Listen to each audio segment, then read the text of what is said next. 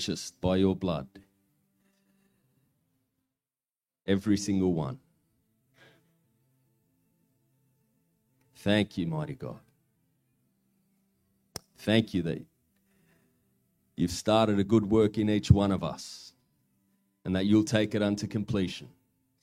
That you won't leave this work incomplete or unfinished.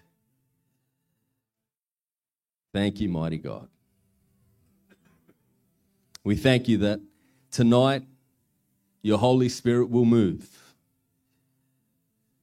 Your Holy Spirit will move on hearts and minds and consciences.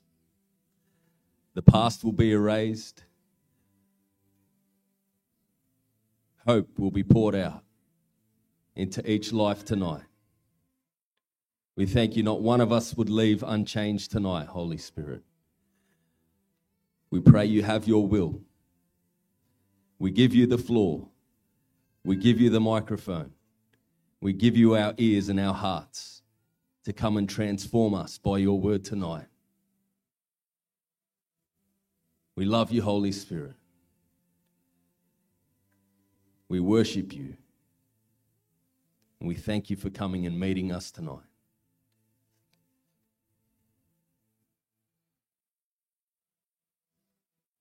I want to encourage someone tonight that one of the greatest prayers you can pray is Lord, I believe, but help my unbelief. Pastor Tony is going to bring the Word of God tonight. And if there's anything you're struggling with, let that be your cry. Lord, I believe, but help my unbelief. And watch God move. Amen. Amen. Amen.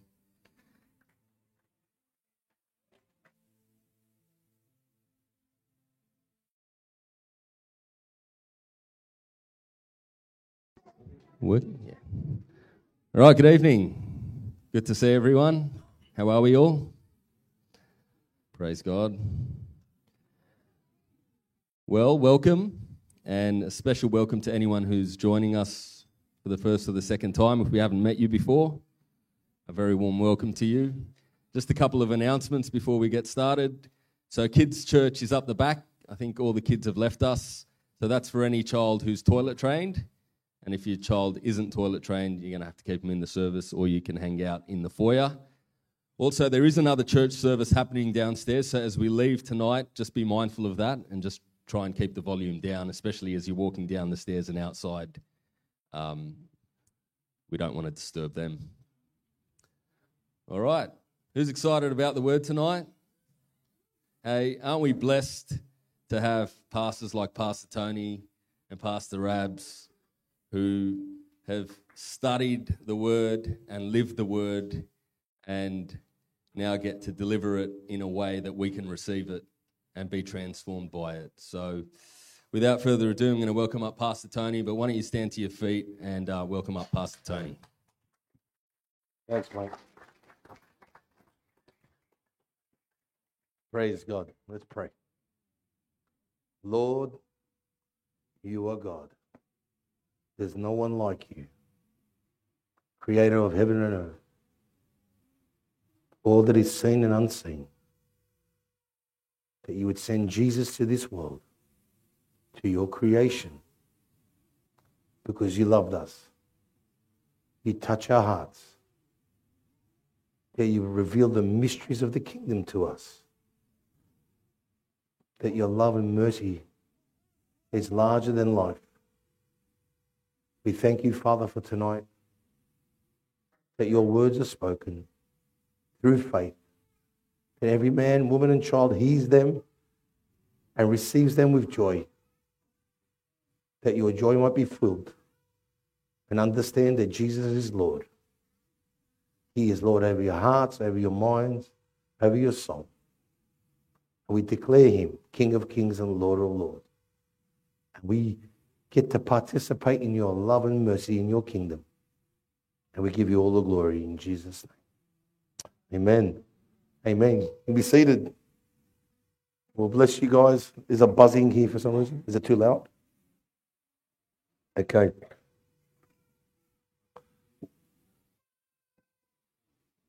Uh, welcome. If you're new, my name's Tony. Um, I was probably two minutes of ringing Rabs to say, Rabs, I, I got no voice. Like all week, the enemy. No, sorry, Rabs. he thought I was calling him. But I was two minutes away last night saying, man, I've got nothing left in me. I can't speak. And it was funny. My, I lost my voice on Monday. Well, I was losing my voice on Monday to the excitement of my family. And the more I prayed, the worse it got. And last night I was driving home. It was about 9.30, 10. And I was about, I was about two minutes of calling Rabs or Dory and said, help. And the Lord said, it is well. That's all I heard.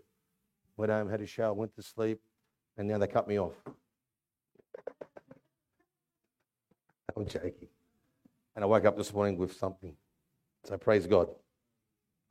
Who's excited to hear what the Lord's got to say? Amen.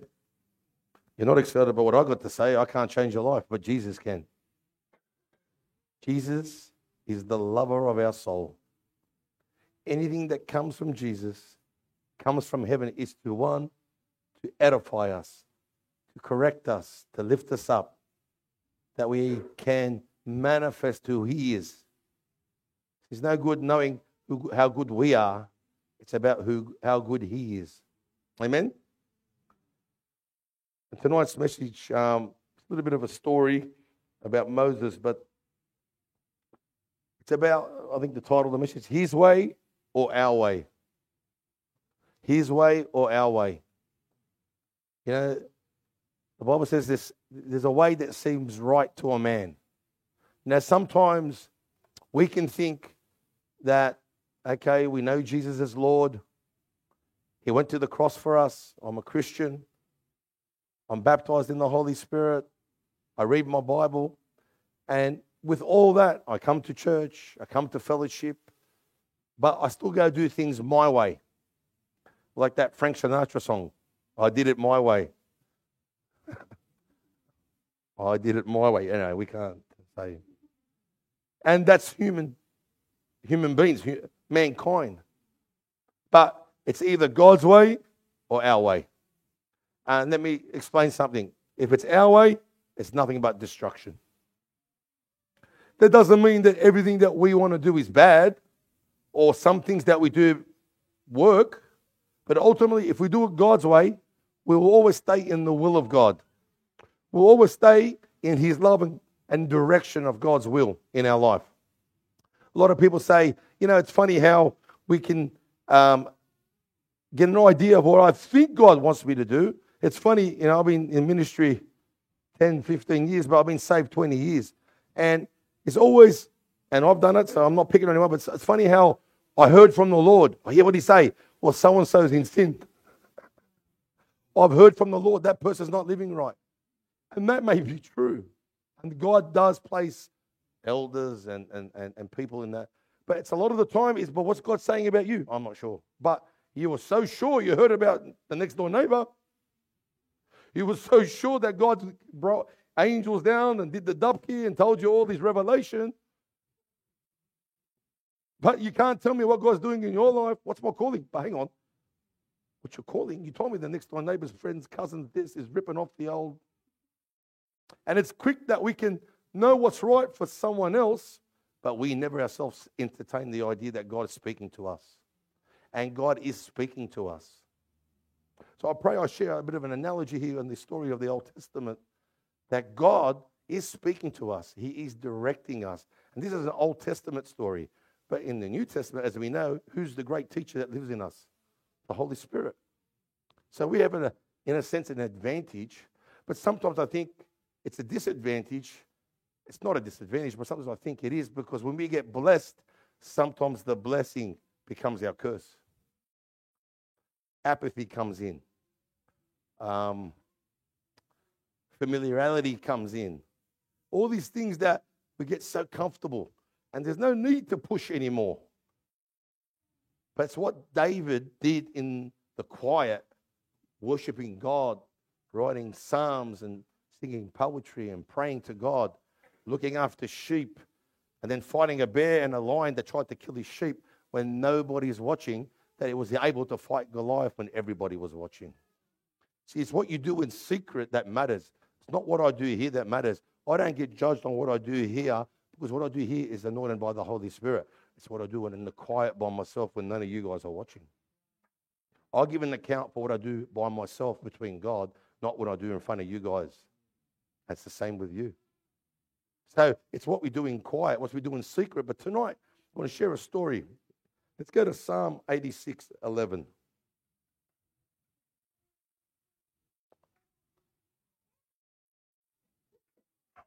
And Dorian's going to help me out. I'm going to sit, guys. I'll get carried away and talk too loud, and I'll, I won't have a voice. I'm not being lazy, all right? So don't look here, you're sitting there. Look at him. He thinks he's a king now. All right. I'm joking too, by the way. Psalm 86, Verse 11. verse 11. Teach me your way, O Lord. I will walk in your truth. Unite my heart to fear your name. Keep going. You press, please. I will praise you, O Lord my God, with all my heart, and I will glorify your name forevermore. That David's the psalmist, he's talking, and he's in anguish, and he's saying, Lord, I need direction here. Who needs direction tonight? Who needs direction? I mean, we all need direction every day of the week. But who needs, there's a, there's an issue in your life, you need direction. Only God can give you that direction. I love what he says, he teach me your way, O Lord, and I'll walk in your truth and unite my heart to fear your name. In other words, I need to have reverence for the name of God. I need to have that. Rab shared on a couple weeks ago, the fear of the Lord is the beginning of wisdom. To have the fear of the Lord is to have that reverence for who God is. We don't treat him as common. We don't treat him as, you know what, hey bro, how you doing? You know, there's a time for that. There's a time where he hugs us. There's a time we sit with him as a friend. But ultimately, he's our Lord. We bow before him. We have this reverence for the Father and the Son and the Holy Spirit. He says, I'm the truth. He's the truth. Our hearts are bowed before him. But today we're talking about a story about Moses.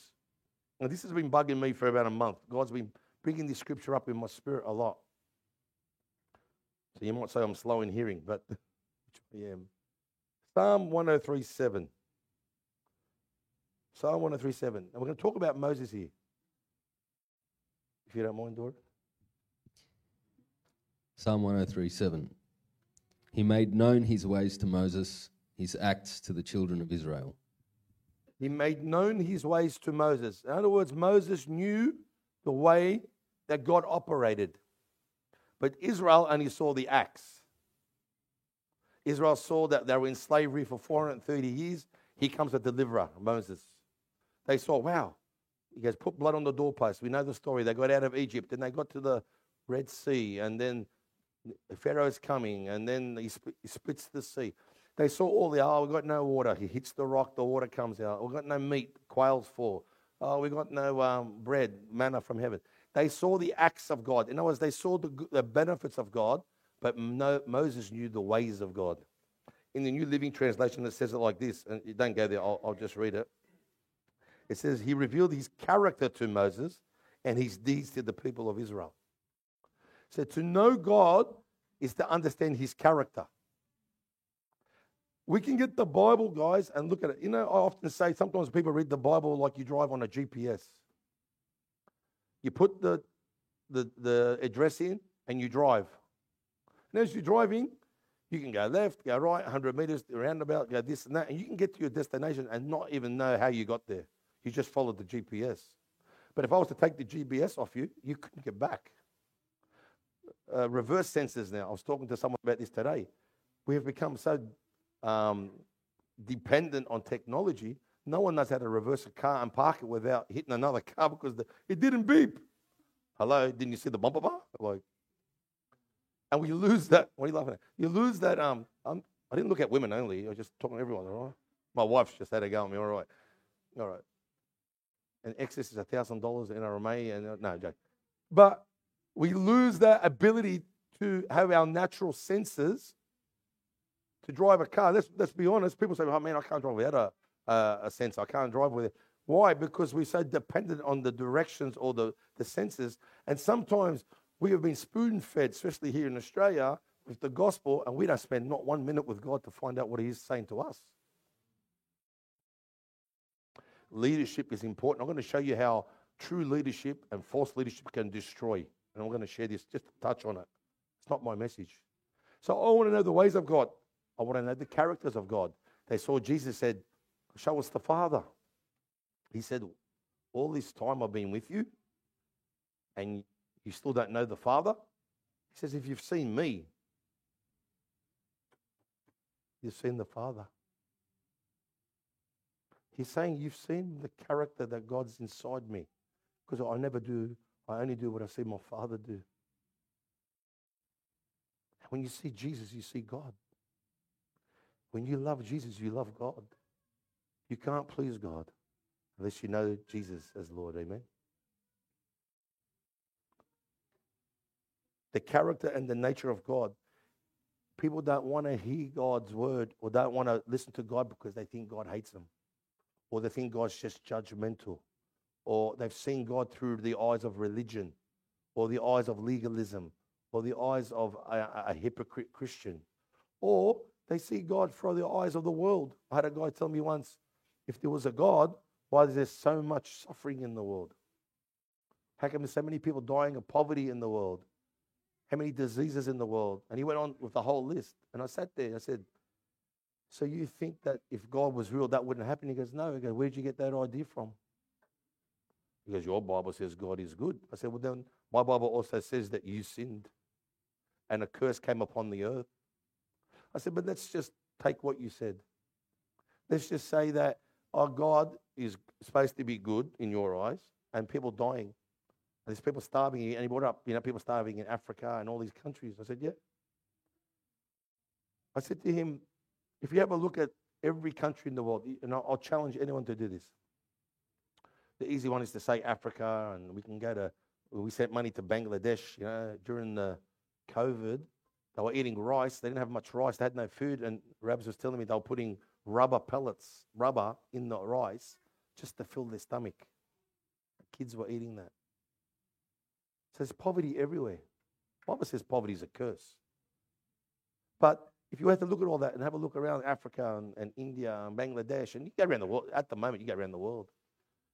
And every one of those countries that has poverty isn't because it's God's fault, it's because corrupt, corrupt leadership, criminal leadership, uh, selfish leadership have destroyed. The richest nation in the world is Africa. They've got the most resources in the world, and they've got the greatest poverty line.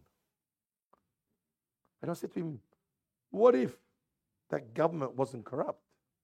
America right now throw out enough food to feed the world so they can keep the prices down. Otherwise, there'll be too much wheat, too much grain, too much food on the world, and it plays with their prices. So if they can hold it, you know, a grain might be $100 a kilo now, it's $500 a kilo, whatever. They do it on purpose to keep the market. Is that God's fault or is that man's fault? You know, years ago, there was a guy, he was digging wells, and these certain uh, in uh, villages in South Africa and, and, around the world, but South Africa was the main one. My wife and I used to watch him. But back then, it was $4,500.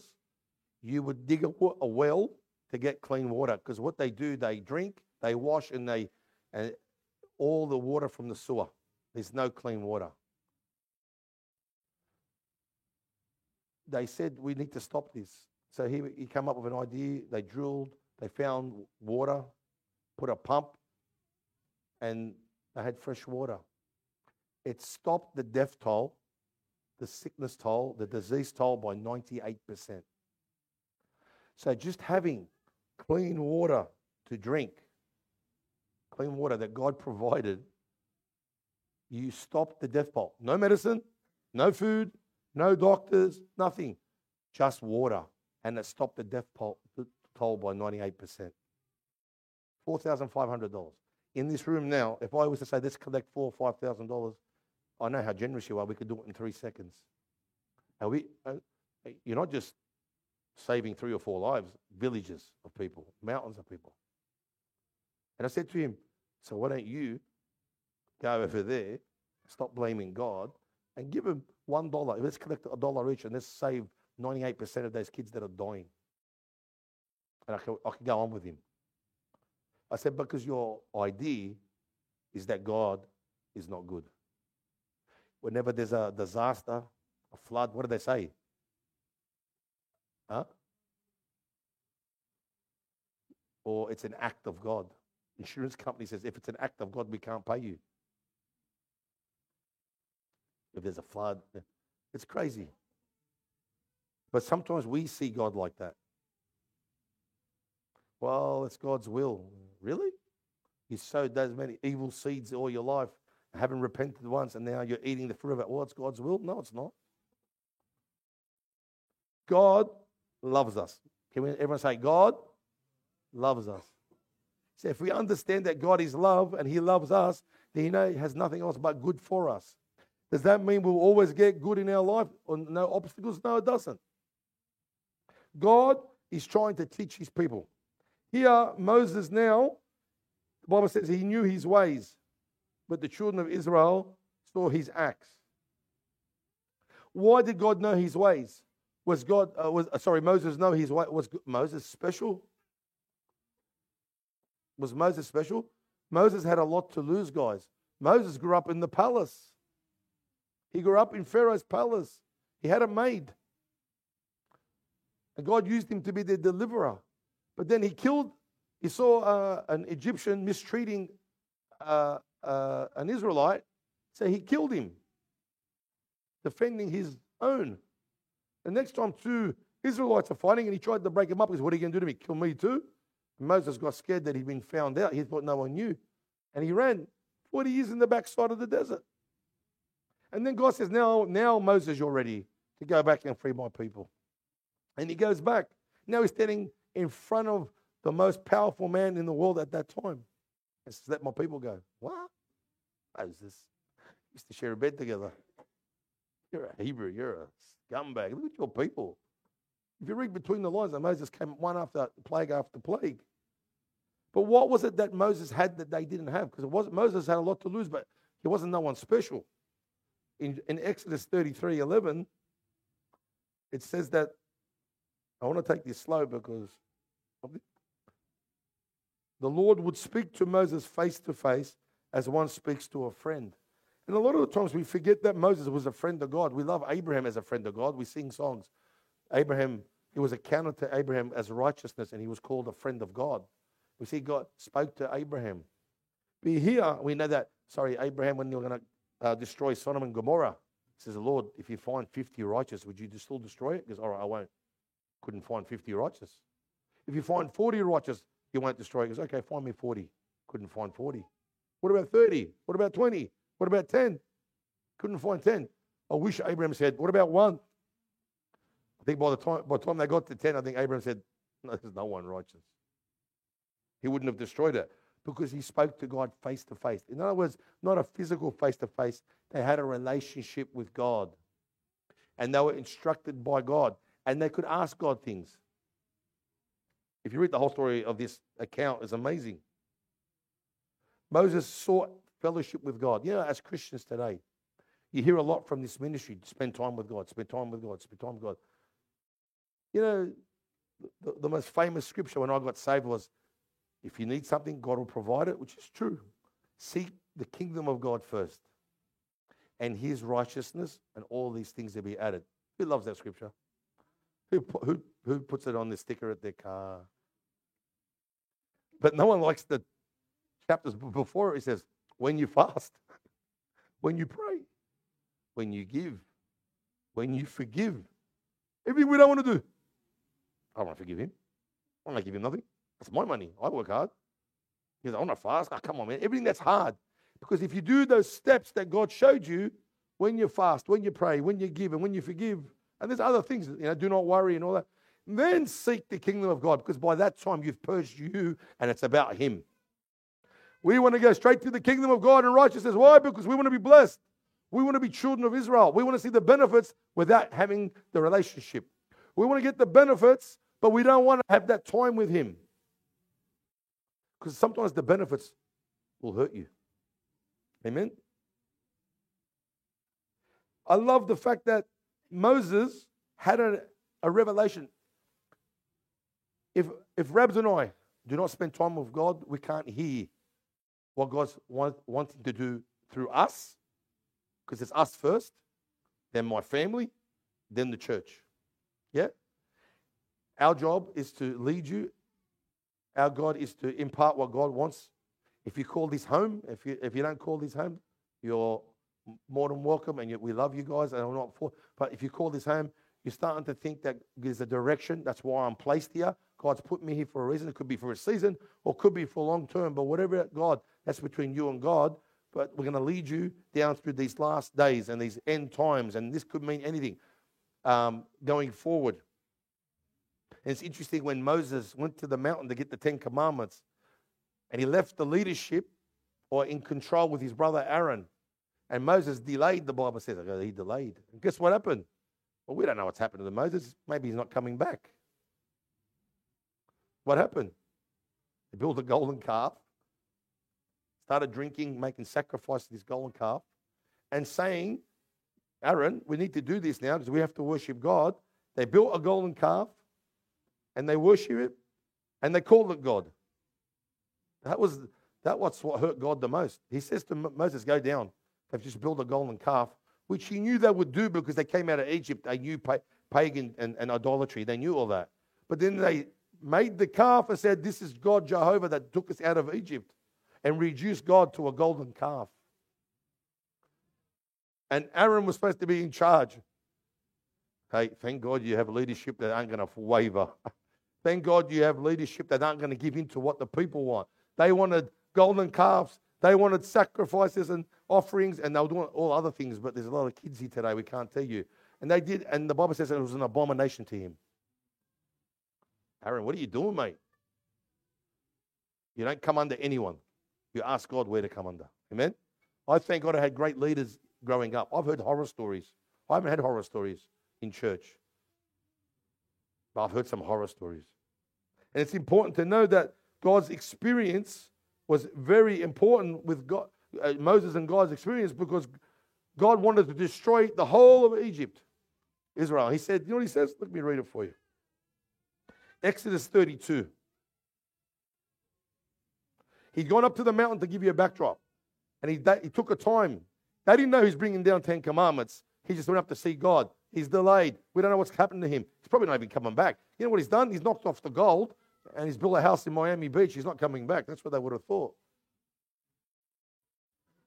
And they did the golden calf, and then he goes, Go back down and see what they've done.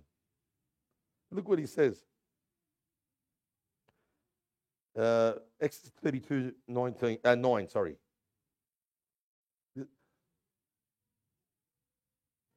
Come on, Dorian.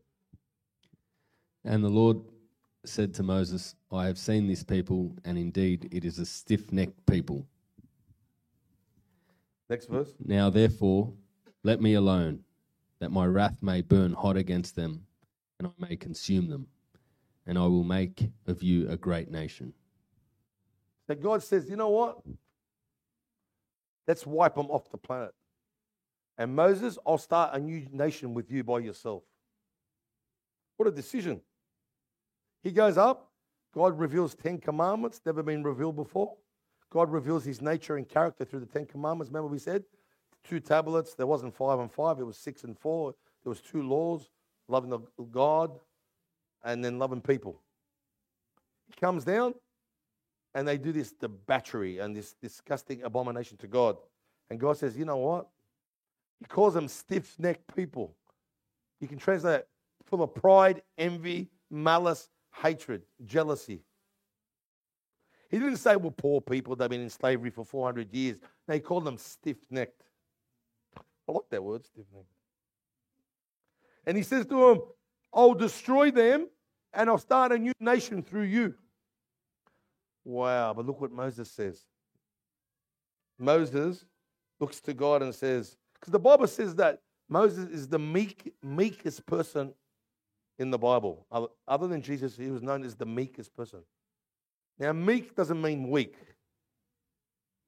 Meek just means hum- humble, full of strength, full of integrity. Um, Jesus was that. Jesus was not weak. Jesus says, Love you. But people mistake weakness or meekness for weakness. It's not. Moses had the, the heart for God, but he had a heart for his people. You know, the meeting, I wrote this down. It, meekness, Moses had a heart. He was so meek, he had a heart for his people. He was humble but strong in spirit. Jesus was the meekest man who ever lived. Moses, the first thing he does was says, Lord, and he's gonna he prays a prayer. Look at this prayer he prays. Exodus, Exodus 33, 13 to 15. I want you to hear this is in the Amplified. Moses now is, is caught with a decision that he, he's probably freaking out, saying, All I've heard was whinging and complaining from these people. I come out of Egypt, you're not satisfied. I fed you, you're not satisfied. I gave you water, you're not satisfied. Pharaoh was going to kill us, he opened the sea, not satisfied. Miracle after miracle after miracle after. Your clothes didn't wear out. All you do was whinge and whine, rah, rah, rah. And we finally get somewhere. We finally get up to the top of the mountain, and I see God. He's willing to talk to me, to bring down a law and, and, and, and show us his nature and character. And look at the thanks you give me. Any other leader would said, Take him out. I'm had enough. But look what Moses says 33, verse 13. Exodus.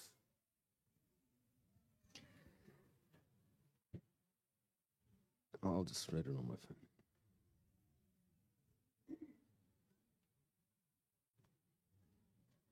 Now, therefore, I pray, to, I pray you, if I have found favor in your sight, let me know your ways so that I may know you, becoming more deeply and intimately acquainted with you, recognizing and understanding your ways more clearly, and that I may find grace and favor in your sight. And consider also that this nation is your people. And the Lord said, My presence shall go with you, and I will give you rest by bringing you and the people into the promised land. And Moses said to him, If your presence does not go with me, do not lead us up from here. Wow. Moses prayed that prayer. If you read it in the Amplified, he's saying, I'd rather die in the desert with your presence than go into the promised land without you. Because God had said, I'm not going. These stiff necked people, God judged them. Some did get judged and die. But Moses stood in the gap. The great, the meekest man, listen to me, the meekest man in the world in that time was Moses. And he said, They've given me hell, but Lord, I'll intercede for them. Please, please, let me stand in the gap. But I'd rather be in the in the wilderness than into the promised land without you. God wasn't going to go with him, he's going to send an angel. He says, No. You know, in um, it's amazing in Matthew 11, 29. I'll, I'll read it, Dorian. Matthew 11, 29, it's only short. But Jesus says, Take my yoke upon you and learn from me, for I'm gentle and lowly, which means I'm meek in heart, and you will find rest for your souls. Jesus came to seek and save those which are lost. Jesus had all authority given unto him. He was the creator of heaven and earth. He, all things were created through him, and he came to his creation. He says, But I've come to save their soul. I'll stand in the gap even though they don't understand what they're doing, even though they perverted my word, even though I'm going to stand in the gap. And that's what Moses did. That's why Jesus was the meekest man. They deserved judgment, and he stood in the way of judgment. What about you and me? Do we point the finger as soon as someone does something wrong, or someone falls, or someone's not living up to our expectation? Or are we meek in heart? Because the Bible says here that Moses, if he didn't have a relationship with God, they were destroyed. This is a type of intercession. This is a type of Isaiah 53 when Jesus makes intercession for us. Why? He went to the cross for us. Moses stood in the gap for the children of Israel. And he prayed and said, Lord, I'm willing to give it all up for these people, but let's stay here as long as you stay with us. How many people are willing to lay everything down just to make sure God's presence is with you? Or let it go so you can have the things of this world? That's the decision we're making. Moses was freaking out because they had done that. And I had, if you're writing notes, point number one do you want to know God for God or do you want to know God to get stuff from God? What is your motive to know God? I believe everyone's motive comes differently. If I'm sick and I don't know Jesus as Lord and my Savior, I've seen people come, what's this Jesus rubbish, and get healed. Now they're believers and they're serving God. I know people that are broke that came. There's different ways to coming, but ultimately, once you've had an experience with God, we can't say that blind Bartimaeus uh, just wanted to know Jesus because he was a top bloke. He was blind. True? True?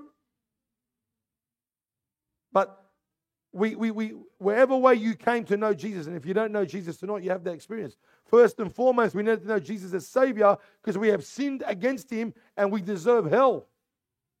It's not politically correct, but it's true. You know, political correctness is like taking an x ray if someone's got cancer and say, it's only just a, a cyst, don't worry about it. And the guy dies. My words mean nothing. The Bible's true. But when Jesus came, he says, I didn't come into the world to condemn it. You're already condemned. Came in the world to save it. Amen? We're going to stand in the gap because what do you know, want to know God for? Now I'm talking to people in this, you know, in this congregation I've known for a long time. We're on a journey. We don't know always where we're going. But I want you to know are you seeking God for God or are you seeking God for what you can get out of Him? If the only time I have a relationship with you is to get something from you, I've treated you no different than a prostitute. And some people prostitute the word of God just to get something from God.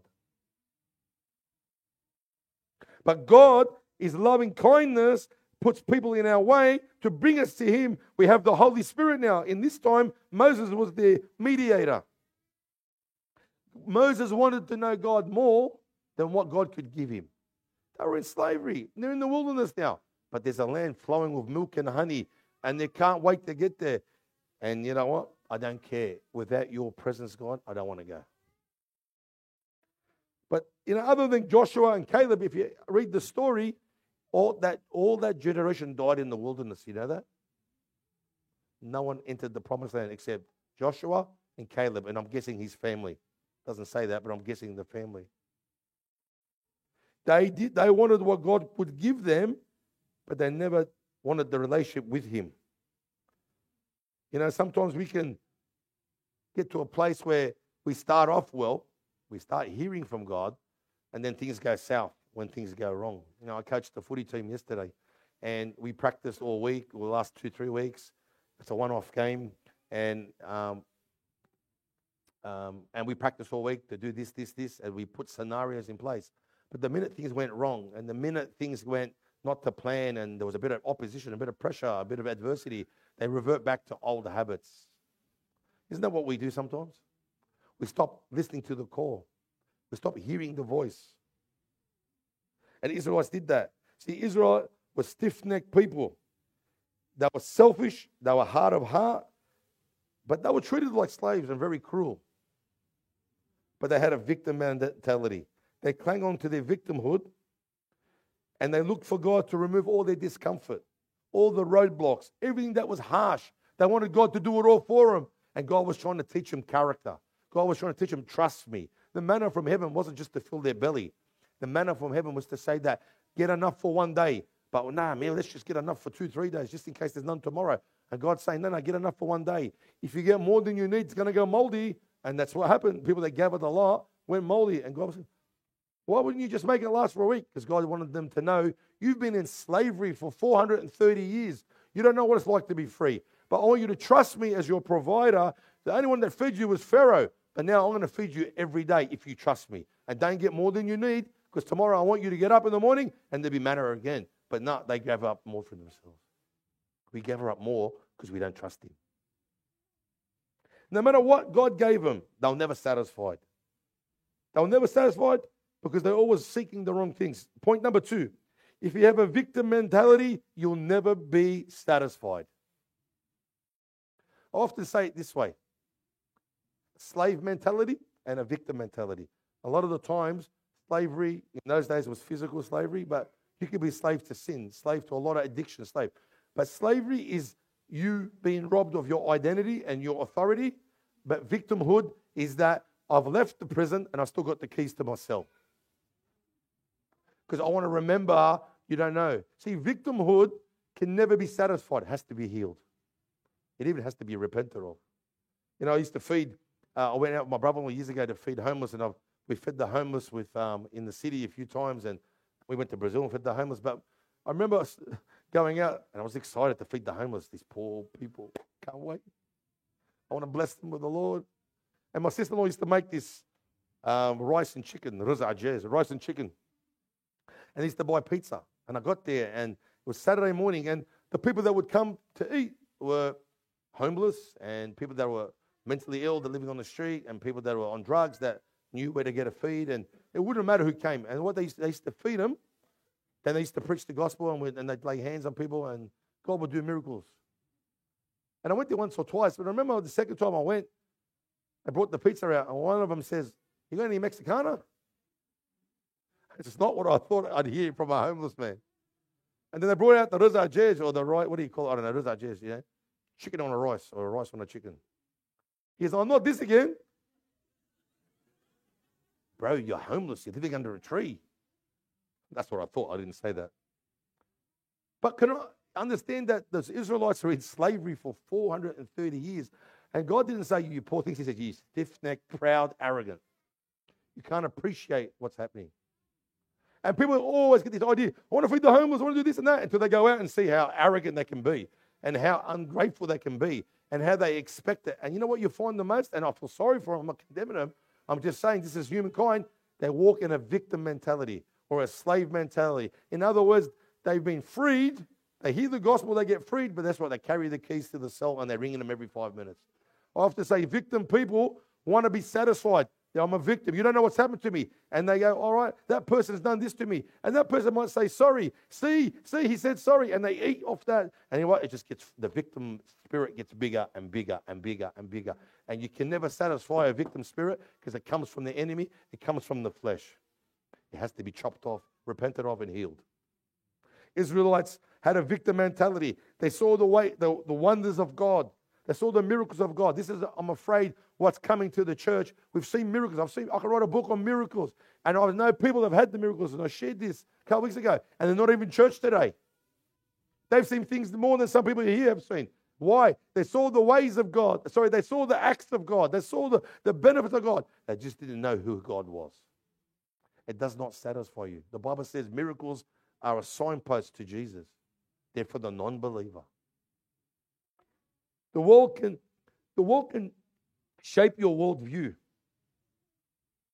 You might have grown up, I've met some dysfunctional people coming out of dysfunctional families, and it breaks your heart. I thought I'd come out of a one until I've met other people, and I thought, wow, mine was paradise compared to what they've been through. And yes, how you grew up, where you grew up, and what environment you grew up to can shape your worldview. This guy said to a preacher once on the street, uh, You're preaching Christianity because you believe it's right, because you live in America. America is a Christian nation, and everyone's a Christian here. And he goes, Well, let me argue with you one second. He goes, 30% of people in America right now confess they're Christians. So don't tell me it was fundamentally a Christian nation, but right now, only 30% confess they're Christians. And yes, your environment doesn't have a lot to do with your upbringing, but it's not the be all and end all because when the, when, the, when the slave traders in America were working the black slaves and whipping them and that, and these guys were Christians going to church, but a black guy couldn't go to his church, and they're standing, and the black slaves were looking at these Christians, so-called Christians, were whipping them and making them work like dogs, and the black slaves were singing to Jesus about he's going to deliver them. You would think then that a man that's got me in slavery who's a Christian, I would never long be a Christian. They didn't allow their worldview be based on where they were. They allowed the truth of God's word to be in their heart. And it's not because, yeah, we do grow up in an environment, but if we stay slaves, we stay victims, we stay broke and never be satisfied, you'll never enter the promised land. You know, Jesus is our promised land. I wrote here in 2 Corinthians chapter 5, verse 17. I'll let the girls catch up. Oh, AJ. Sorry, AJ. Well, they pick everything you say. But let the intelligent one go to the Second Corinthians chapter 5. Where's Christine? Therefore, if anyone is in Christ, he is a new, a new, old things have passed away, and behold, all things become new. If anyone be in Christ, he is a new creation. If you look that word up in the Greek, it says a new species. Like man is a species, uh, a, a dog is a species, a fly is a species.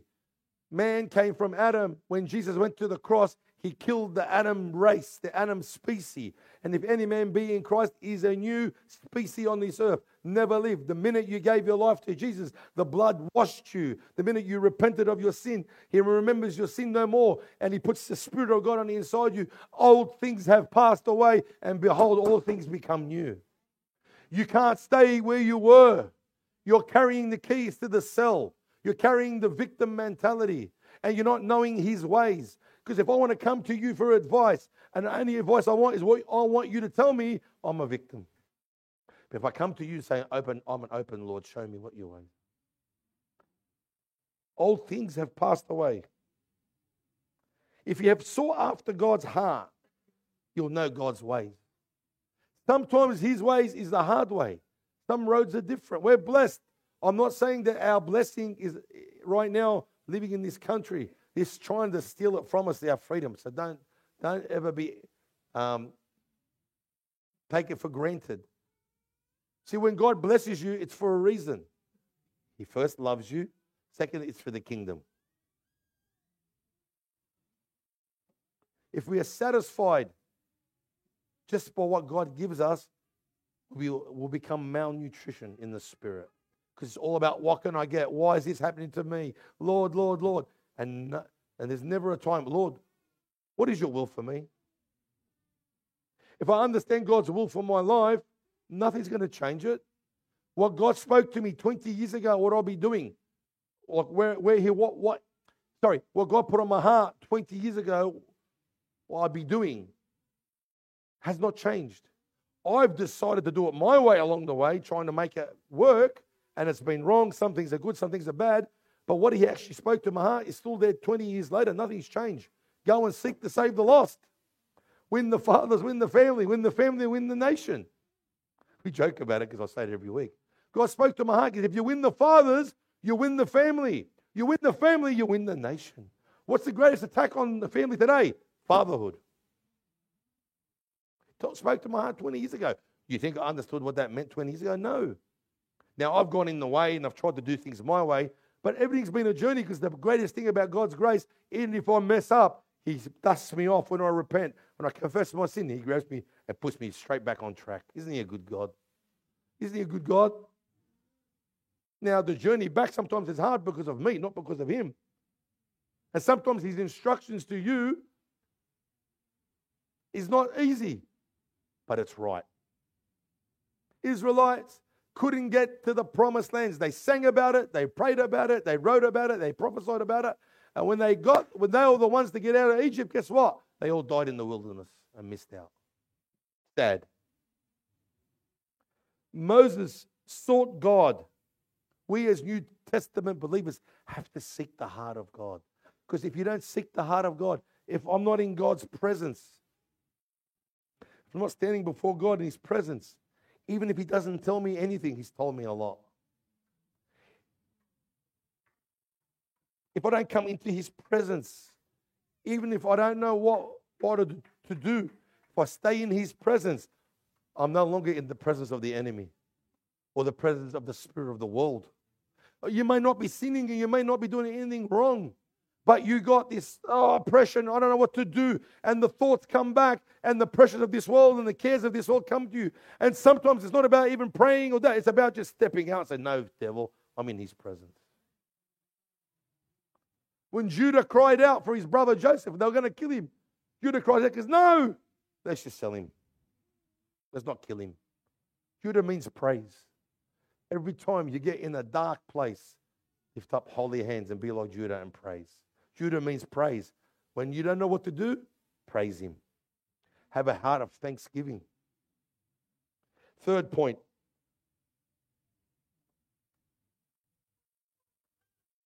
don't allow the blessings to become your curse. Don't allow what God's blessed you with to be the very thing that, you, that entangles you. Don't allow the freedom God has given you and the the favor God's put upon you to distract you from Him. It's interesting. When they left Egypt, and I thought this is very interesting. They left Egypt, and the Bible says, everyone's ringing me. Who's, ringing me? The Bible says that they took the wealth of Egypt, cattle and, sorry, Mary, we stole it. Uh, um, the wealth, the cattle, the wheat, everything. But they took the gold and the silver. That's like saying right now, someone went into who's, who's a world power today? You reckon? Let's say China. USA, China, whatever, England. And you said, That's it, you're gone, and we're getting all. And you took all the wealth, the money, the silver, the gold, the resources, and you took it. And you left. They had it all. And now, like I said, Moses went to the mountain and they decide to build a golden calf because they think Moses is dead. The Bible says, listen to this. I don't know how much gold they have, bro, but the Bible says they made a golden calf just from their earrings. Just from their earrings. And the Holy Spirit spoke to me today and says, because the blessing became a curse because they stopped hearing. They stopped hearing and they wouldn't wait on Moses anymore and they did it their way. The very blessings, the gold, they, they had more gold because later on he says, take all the gold off because I didn't want the next gold that's around their neck to destroy their heart. As it turns out, it destroyed them. They made a golden calf. Now, no one knows how big that golden calf was, but if you want to mold it and melt it, and that must have been big. But out of earrings, first of all, how many people was there? Some people say there was only 100,000. No way. And how much gold did they have? If you can make a gold statue just out of earrings, and I swear the Bible, the, when I read that today, the Lord says because the blessing was hanging off the ear, and guess what? The blessing stopped them hearing what God was doing, and they end up into idolatry and into fornication and into the abomination. Don't let the blessings bring you your curse. Bless me so much hearing that. If God blesses you with a new job, praise Him for it. If you know it's God, praise Him for it. But are you looking, where can I bless from that job? I love Paul says, bless, ask God to bless you so you can bless others. The Bible says, no need to bless a brother that can pay you back. Even the heathens do that. Go bless someone that can't pay you back. I'm not, this is not a giving message. I don't want your money. Well, if you want to give it, I'll take it. No, I'm joking. But it's about a heart to give. It's about a heart, because a, stingy heart is a stiff necked people who I deserve everything. You don't know what I've been through. I don't know what you've been through, but Jesus does, and He gave His life for you. See, Moses now comes down and he sees this, and, and, and it breaks your mind. It says, God and His ways, His character is worth seeking. And when we pursue Him, every desire we have will be fulfilled. It might not be fulfilled in your timeline. I've learned one thing if God wants to bless me, He'll do it His way. There's two things we do as Christians we're impatient or we, we don't believe for stuff. We're either impatient and say, I want it now, I'm not, or I stop praying and God says, I want you to believe for that. But if I'm spending time with Him, I'll know His instructions, I'll know what to do, I'll know what to say, I know where to go. Rabs were talking with me about work and that, and we, uh, we run a business, we, and we can get entangled with, with different options. And Rabs had a word, said, this, just be careful, you know, this and that. And that week, someone offered me this. I said, no. Nah. I was jumping for joy. I said, no, I'm not taking that job. Thank you very much. What a, what a disaster that would have been. It wasn't just the money. It, was, it didn't look like it was, wasn't anything great, but I'd rather trust him than trust my ways. I'd rather trust him for, as my provider than to get entangled with something. And that job became a disaster and no one got paid and it was just a disaster. Because he got instructions and I heeded the instructions, but I didn't allow the blessings to block my ear so I wouldn't hear. And, and this might not mean much to most people here, but to me it means a lot because we need to be people that are instructed by God Himself. Amen? You need to understand that your walk with the Lord is so precious to God. Your walk with the Lord one on one to understand His ways. You know, we all love now to come and sit and break scripture down. It's awesome, fellowship. But are you asking God to show you your steps?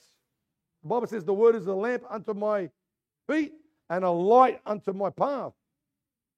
And more than ever, we need to hear the voice of the Holy Spirit more than ever. What you are contending with today, is not, it's not new devils. It's that it's just so out there now. They just opened, they've just pulled back the sheet and they said, look what's going on here. But God is in control, amen. God is in control. And I want to finish with this. Hallelujah. Moses knew the ways of God, Israel knew the acts of God. And I want to say this to you. Right now in this room, you can know him. You can be taught by him, the Bible says, Jesus himself. You can have a fellowship with the Holy Spirit. You can be guided into all truth. But you need to understand one thing. For me, right now, in my early days, I wanted revelation. I wanted the power of God. And, and, and, by God's grace, I don't know why, but He allowed us to move through all of those things. And there was a song I heard years ago. Never going to find it. It was sung by uh, Lenny LeBlanc. And I heard this as a country song, it's gospel. And he's saying the verse first This is my desire to honor you. Lord, your, uh, this is my desire to honor you. And all I want to do is worship you. And I remember at that time thinking, God, we're going to do this, we're going to do that. There's more to do. People are dying, people are sick, people. And there's a need out there, isn't there not? There's a need out there. But if I'm not right, the need will consume me. My pastor said many years ago, the very people you love today are the very people you're going to hate later if you're not right in the heart. The very people I want to help today, because it takes a special type of grace to feed the homeless every day. A special type of grace to lead a church every day. A better type to lead your family. You need to be graced by God, anointed by God in that area. But he said, This is my desire just to honor you. I can be in his presence anytime, whether I sinned or not. Why? I can come in and get healing and get deliverance. Jesus is our desire.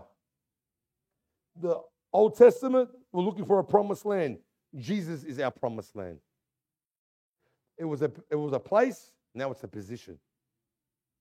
God will do what he wants with Israel, but I'm saying for us, we're in Mount Zion already. We're in heavenly places already. They were looking for life. Jesus is the source of life. They were looking for love, and Jesus is the lover of our soul. Hallelujah. They were looking for deliverance. Jesus is the deliverer. And I want to say something to you. If you would give him that time and don't give up, and the flesh is strong, it wants to pull you out of prayer, wants you to pull you out of that place. I'm not saying law, pray. I'm saying just get into his presence. It's not that hard if you desire Him. But if you don't desire Him, it's a chore. Can we stand?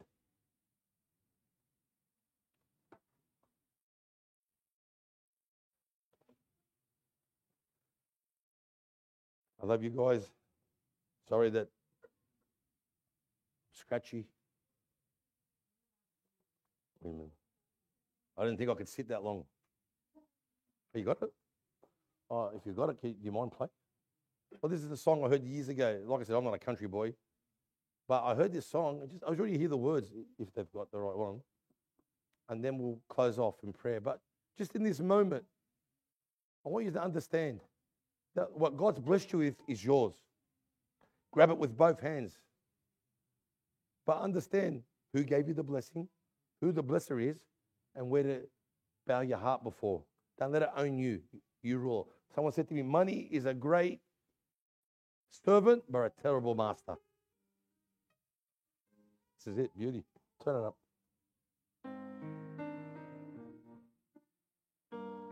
Louder, please. Thank you.